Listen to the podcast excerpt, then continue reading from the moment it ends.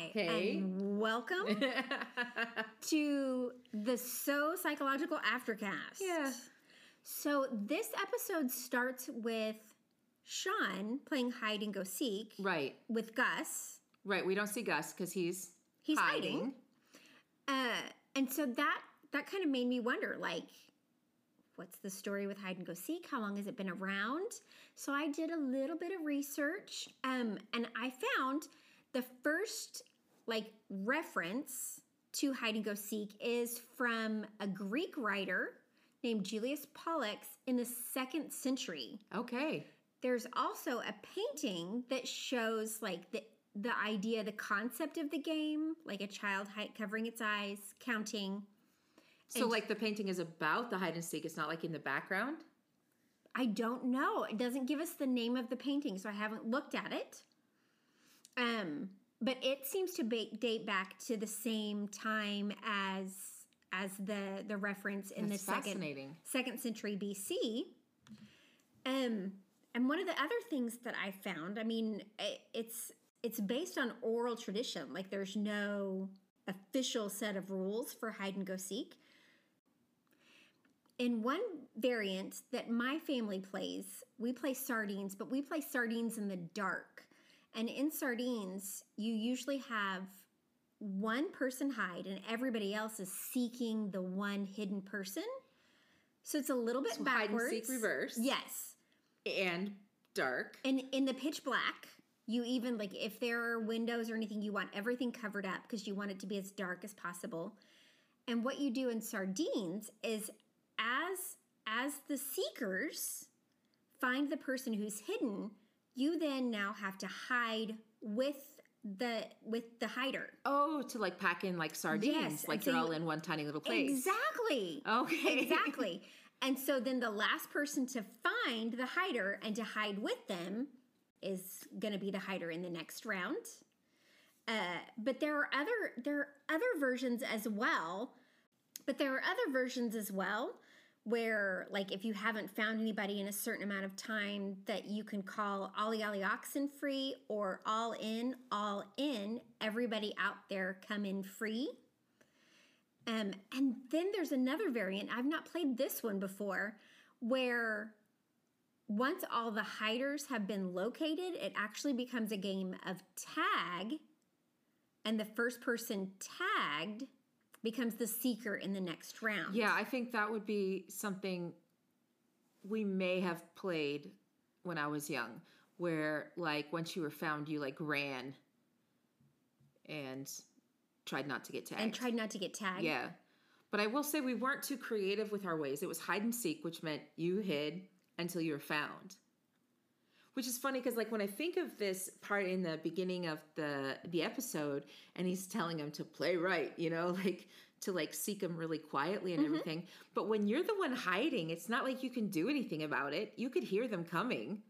Yeah, it's not like you can go hide somewhere else. But it, yeah, it's not like, oh no, I heard you coming, so you couldn't catch me. Unless you guess you were playing the tag variant, but they have to see you first, don't they? I think I think that you have to be found before you can take off running in the tag variant. Let's look and see. Does the tag variant have a name here? I don't see a name. But I, doing it in the dark, that would be really challenging because I think you would. But I think kids would really love that adventure a part of the hide and seek that everybody is almost just as blind as each other. Yes. And and, and it it's it's really a lot of fun to play the sardines in the dark. And and typically when you get that many people all smushed together in one hiding spot, people start giggling, noises start being made. You know, and so that just kind of even ups the fun the fun factor for at least for me anyway. Yeah. It is amazing how far it goes back, but I think that the simpler the game is, the further back we're going to see it because some of these games just go across all cultures, right? Well, and the It's just- simpler it is, the longer lasting it's going to be. Yeah. Because like all children are going to understand to to count and to hide.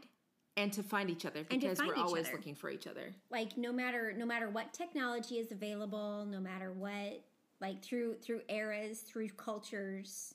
I think that I think you're right. Oh my goodness, that's really cool. Well, when I was watching the episode again, I got thinking about the key component to the robbery the ring. Oh, for just a moment, I thought you were talking about Gus's shaving cream crown, No, that was classic in itself and a different type of jewelry altogether. But, but not no, the key component. not the key component. Okay. No. Whatever happened there is between him and Patrick Swayze. But no, I was thinking about the ring because I was like, $5 million? I seriously, fi- what does a five million dollar ring even look like? Right. So I decided, what does a $5 million ring look like? And even most of the celebrities' rings aren't even $5 million. Most of them are just like only, only, Only. a couple hundred thousand. Oh, you know? wow. Or even maybe this the expensive ones at 1 million, 2 million. But now Katy Perry was got engaged to Orlando Bloom and her ring is a 5 million dollar ring. And so uh, I was taking a look at it, and I think a lot of it is going to come down to the designer as well. So, because some things I found that were like 50 carats, 50 carats, like what does that even look like? Were less than some things that were 20 carats. So, I think some of it's going to be the cut, the clarity of the stones, but also the designer. You know, something with a famous designer is going to be so much more expensive. And possibly even the metal that's it's set in. yeah, I'm sure. And that just the whole thing, even a history behind it Okay. because you know some of these huge stones have histories right well the one that Katy Perry has that he got her for the engagement ring uh, it's a four carat pink stone in the center and it's surrounded by eight white diamonds so it looks like a flower Oh and it's, wow. it's actually really beautiful and it's shockingly not humongous. Like if you look at some of the other rings that some of these other celebrities have they're humongous and they don't actually cost four million. So that's why i say i don't think it's always about the size, size.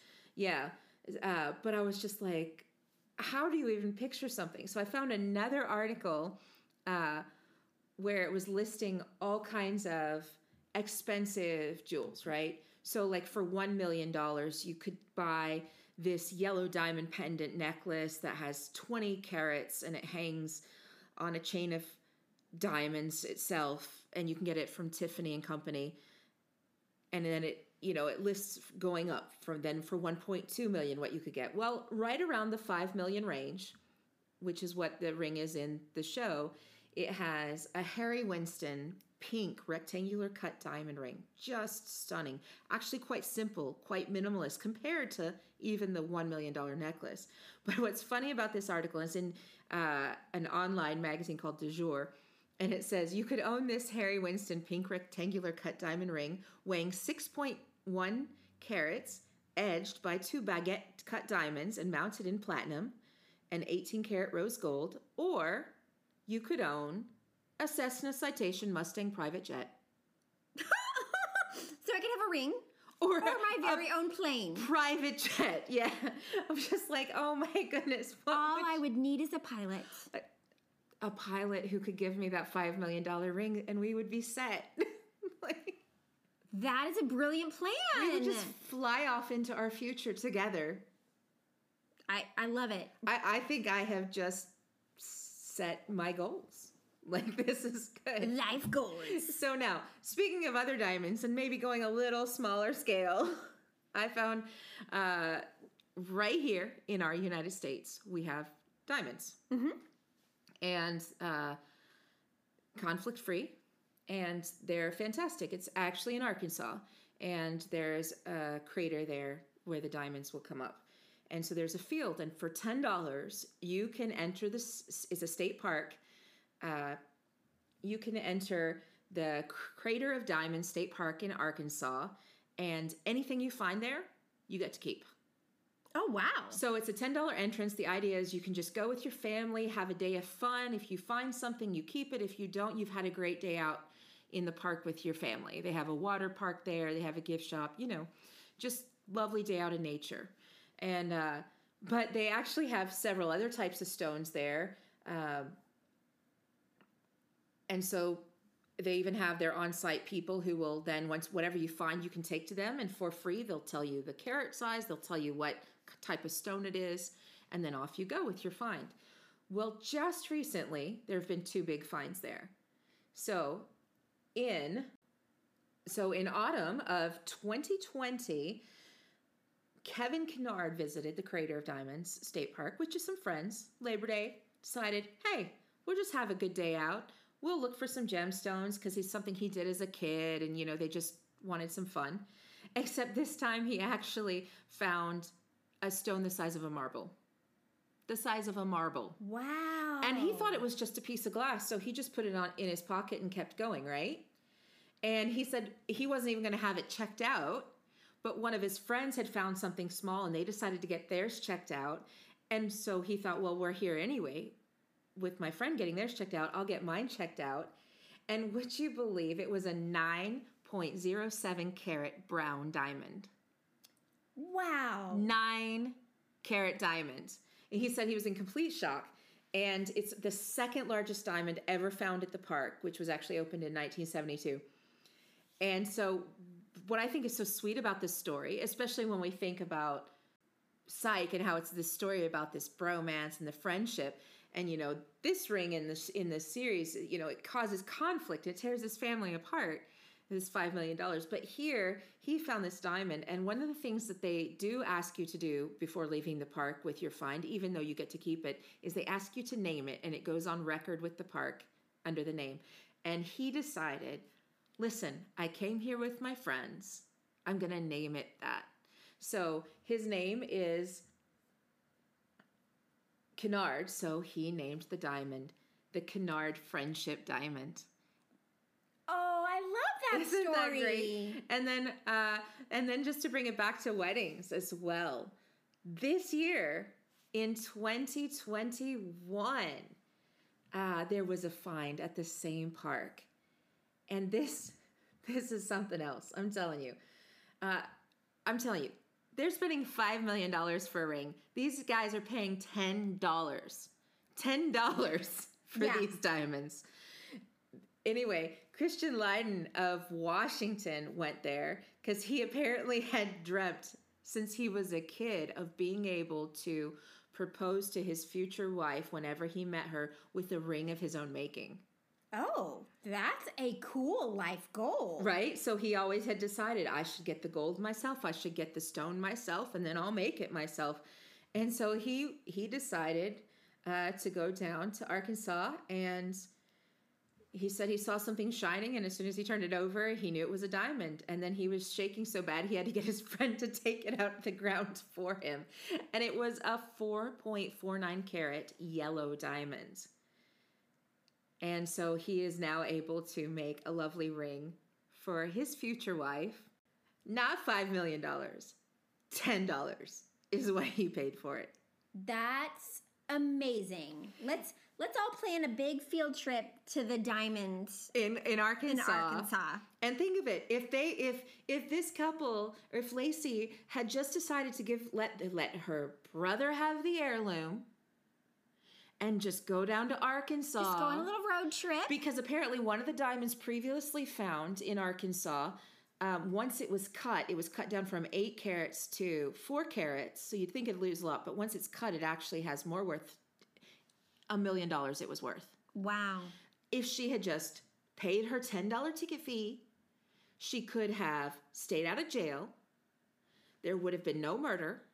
She and her brother could be great friends still. She and her father, great relationship still. And she wouldn't have all these issues that she thought. I'm thinking I'm I'm thinking her logic skills were not quite on par with yours on this particular topic. Very, very likely. Very likely. But I'm just saying, folks, please choose a $10 ticket over murder. I would definitely concur with that.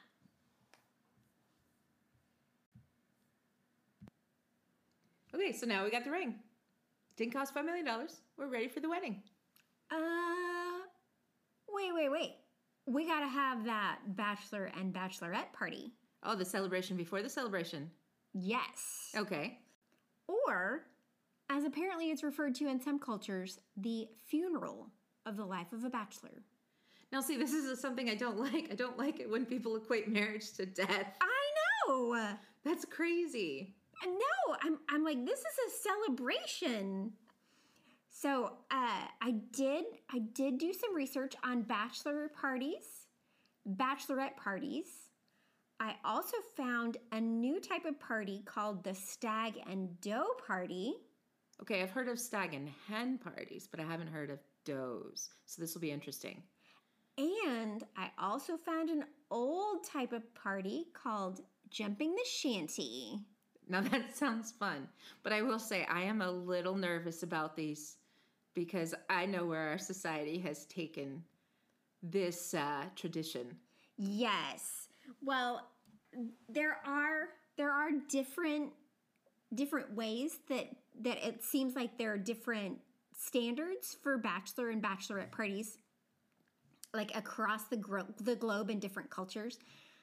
One interesting tidbit I found is in uh, Thailand, Yes.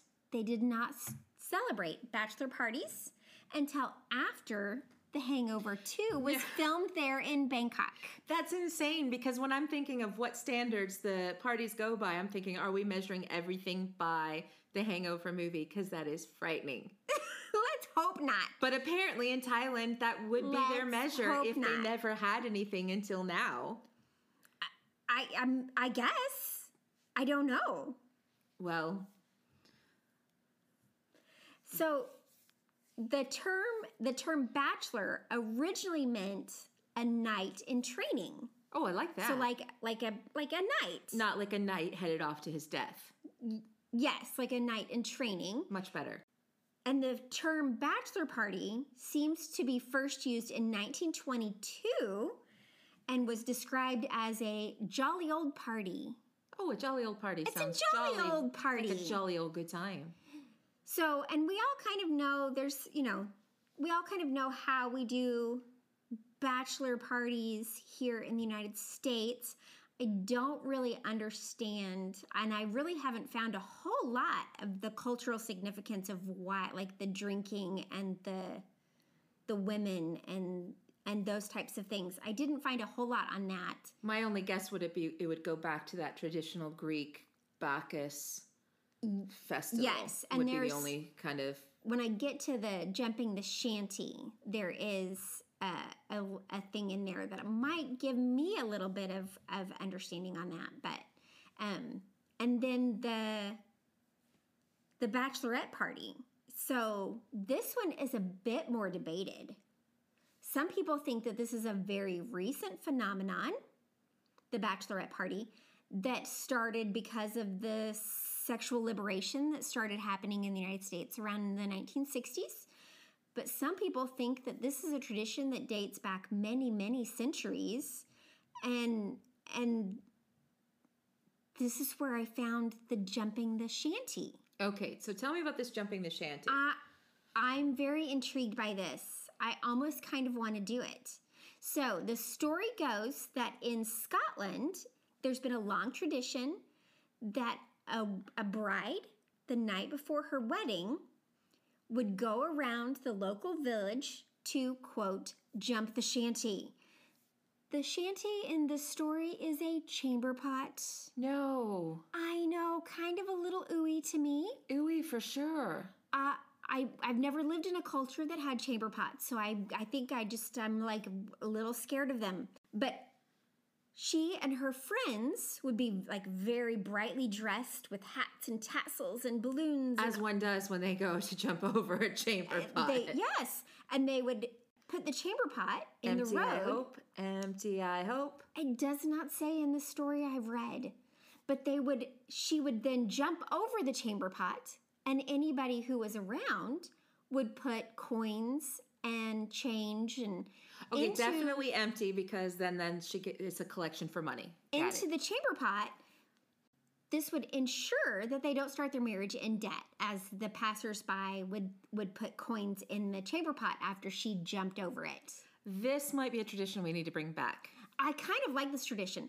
So, and in this, on the night of the jumping the shanty party, the bride is supposed to kiss every single lad that she meets as a signifier of the end of her single life. So again, back to the Bacchus, I think, because Yes. bachelor and bachelorette are words that come from that original uh, root with Bacchus. Yeah. I think, and so I think that is where they get that. Yeah, I would very much imagine that that is true. So that brings me to the last one that I researched. And this one, I'm like, this hands down is what we need to be doing. It's called the Doe and Stag Party. Okay. And what it is, is the bride and the groom together Ah, will throw a party that has music and games and and a couple of different types of entertainment usually not uh, the same type of entertainment that we associate with a bachelor party because it is Right. held by the bride and the groom however the bride and groom charge a fee to come to the party ah, it's reception without the co- with a cover charge. kind of and it's- the whole purpose of the stag and doe party is as a fundraiser to help them start off their marriage with plenty of with plenty of funds and so i just i kind of like this idea of the the stag and doe party to get them launched off in the right way Yeah. and so instead of spending money on you know maybe things that nice nice gentlemen should not be spending money on they they're they're going to get some money to help uh to help support the their the life that they're getting ready to embark in. Yeah, there's two things I like about that and the shanty uh, tradition you told me, which is one, it involves the whole of the community, or at least the community of friends around the people. Uh-huh. And I like that. I like the idea of investing into the people that you love. You know, I like the idea of it, uh, caring about them and doing what you can to raise them up for success. Yes. Uh, that's something I think is is really great. And then I also like the idea of saying, hey, you're a young couple, you might make some mistakes along the way, but we're going to invest into you so that you have some kind of buffer so that, you know, you're not starting off with your feet in a hole. Yeah. You know, I like that. I think that's really cool. Well, and I mean even some of the stag and doe parties it was looking like like they might even have games set up that you would you would pay to play the game. So it's almost like you're hosting your very own like Chuck E. Cheese or Incredible Pizza, all kinds of different. So where- you could make it, where uh, people- adjust where- it to yeah. your taste and the where taste people of your can community. can come in. You could even do like whole families with something like this, where the whole family could come and play games, and you know, and it's it's like this game might cost fifty cents to play, and you just put your little fifty Right. cents in the. Or let's say you have a group of people who love like Ren Fair type stuff. You could do like a whole theme. You, there's there's it's You could- endless. You could I adjust mean- it to the tastes of your friend group. You really could. You could do carnival type games. You could you could do traditional board games. So funny thing that came to mind that's kind of unrelated to the uh, stag and doe do or the uh, shanty, um, but I was thinking about as you kept saying the word bachelor and bachelor and bachelor and bachelor is um, when, when I was in college, I started making you know when you're you're broke in college, right? Oh, absolutely. So I started making kind of food that I just called bachelor food because I imagined it's what the guy because I had a lot of guy friends and some of them they just didn't know how to cook and so it was like they were like until I get a wife, you know. And I was always like you can cook. You, You- can learn. yeah, you can learn. Now I had a lot of guy friends that could cook so that wasn't uh, a bachelor issue, but so I, I apologize to all the bachelors out there who can cook that I uh, called it this, but I called this bachelor food where I would open up a tin of beans and I would just put it in the skillet. I, actually, what I would do is I would just I would make elevated bachelor food. Right? I would uh, in college I would actually just open up the tin of uh, baked beans, right, Mm-hmm. and eat them with like some Pringles or some like Lay's potato chip. I was about to say when my dad was a bachelor, he did not. There was no skillet involved No. in the can of beans. Since getting older, I still will make bachelor food, but I've elevated a bit by taking out the skillet, slicing up some onions and peppers, Oh, maybe even some bacon, and throwing that in the skillet, frying it a little bit, then throwing the can of beans in it, right? Mm-hmm. And then eating that with my Pringles or potato chips, right? and that's that's You got to have the Pringles, apparently. that's Lizzie's bachelor food, right? What's funny is in one of the places I've lived. I go into the grocery store and what do I find? The tin of beans and the brand Bachelors. No joke. And I was like, oh my gosh, I'm eating Bachelor's Bachelor's food. So my question Yeah. is were you pursuing a bachelor's degree while you were eating bachelor beans, bachelor brands, bachelor dinner? I was eating bachelor food when I was pur- when I was pursuing my bachelor degree, but I was not eating bachelor's bachelor food while pursuing my degree. I already had my bachelor's when I was eating bachelor's bachelor food. I was eating elevated bachelors. I was hoping that we could fit as many bachelors into this sentence as possible. I tell you what, if you could fit one beside me with that Harry Winston ring or that private jet, then we would be set. then it would be golden. golden. yeah. Sorry, listeners. hey, It is what it is. it is what it is. It is what it is. Yeah. So you were just talking about living abroad. Yeah. Yeah. Now, I remember you saying when we watched this episode that you have a fake American accent. Right. I actually have had for years and years because whenever I've lived, uh, well, even when I just traveled, people have never really guessed where I am from. They've always guessed maybe North America, uh, depending on what is going on, but they they never fully guess. And even in America, people have a hard time sometimes guessing my accent where it's from in America. Um, and that's because wherever I go, I tend to pick little things up without being conscious of it. And so, even over the years, my accent will fluctuate, even depending on the stories I tell. So, if I tell stories of different places, my sister says that my accent changes within the stories. And it's not intentional at all. It just, I, and I know many people who are like that.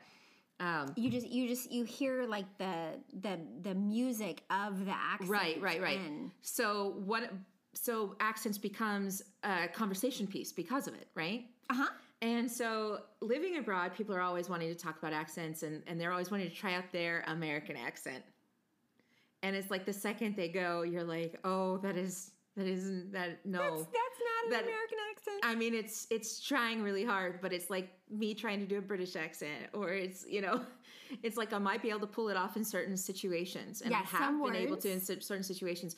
But in general, if you were just to ask me right now, like if I were trying to quote the quote that Sean does, I Yes. I'm sure some listeners would call in and be like, or email in and be like, no, sorry, Lizzie, that is just not the way it goes, right? Yeah. um, I would become very conscious of it. It's like it could be close enough, but not quite.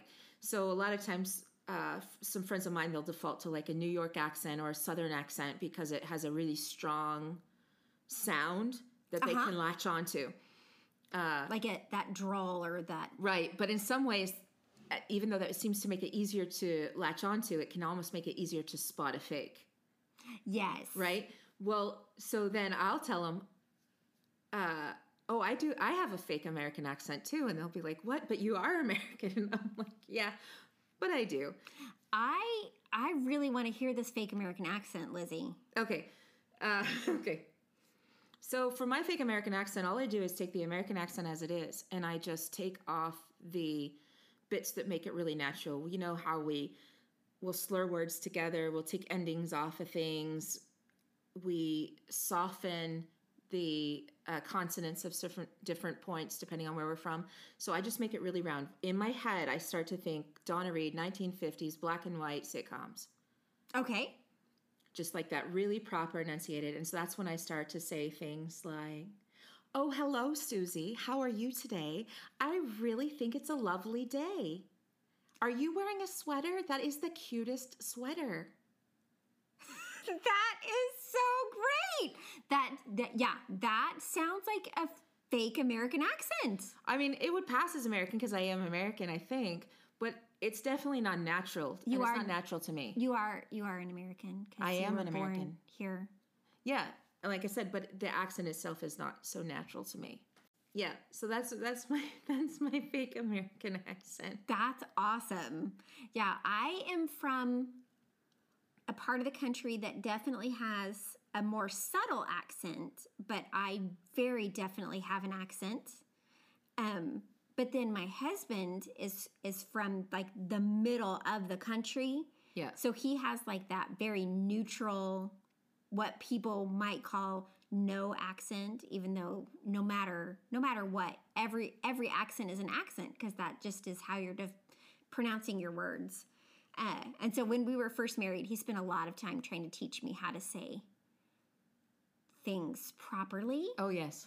So like clothes, Oh, like with the with the, hearing the th. yes.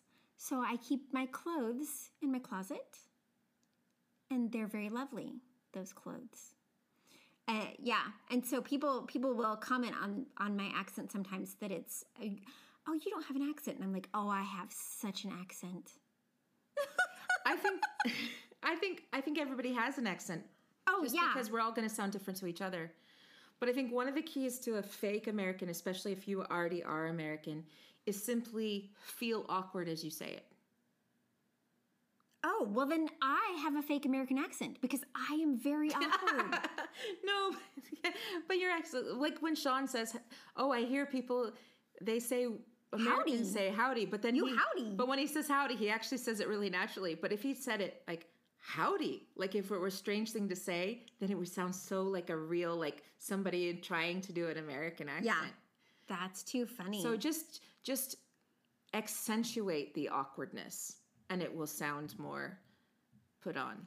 accentuate the awkwardness. Accentuate the awkwardness. You know, just like our podcast. All the awkwardness, All the time. all the time. There's there's no none in this one. No, no, none. no, none. All right, thanks for listening to us and hanging out with us for a little longer today. We hope you'll join us uh, for the next episode when we take a look at Speak Now, or no, Nope. we hope you'll join us when we take a look at Women seeking dead husband, smokers okay, no pets. Stanchion. It is a stanchion.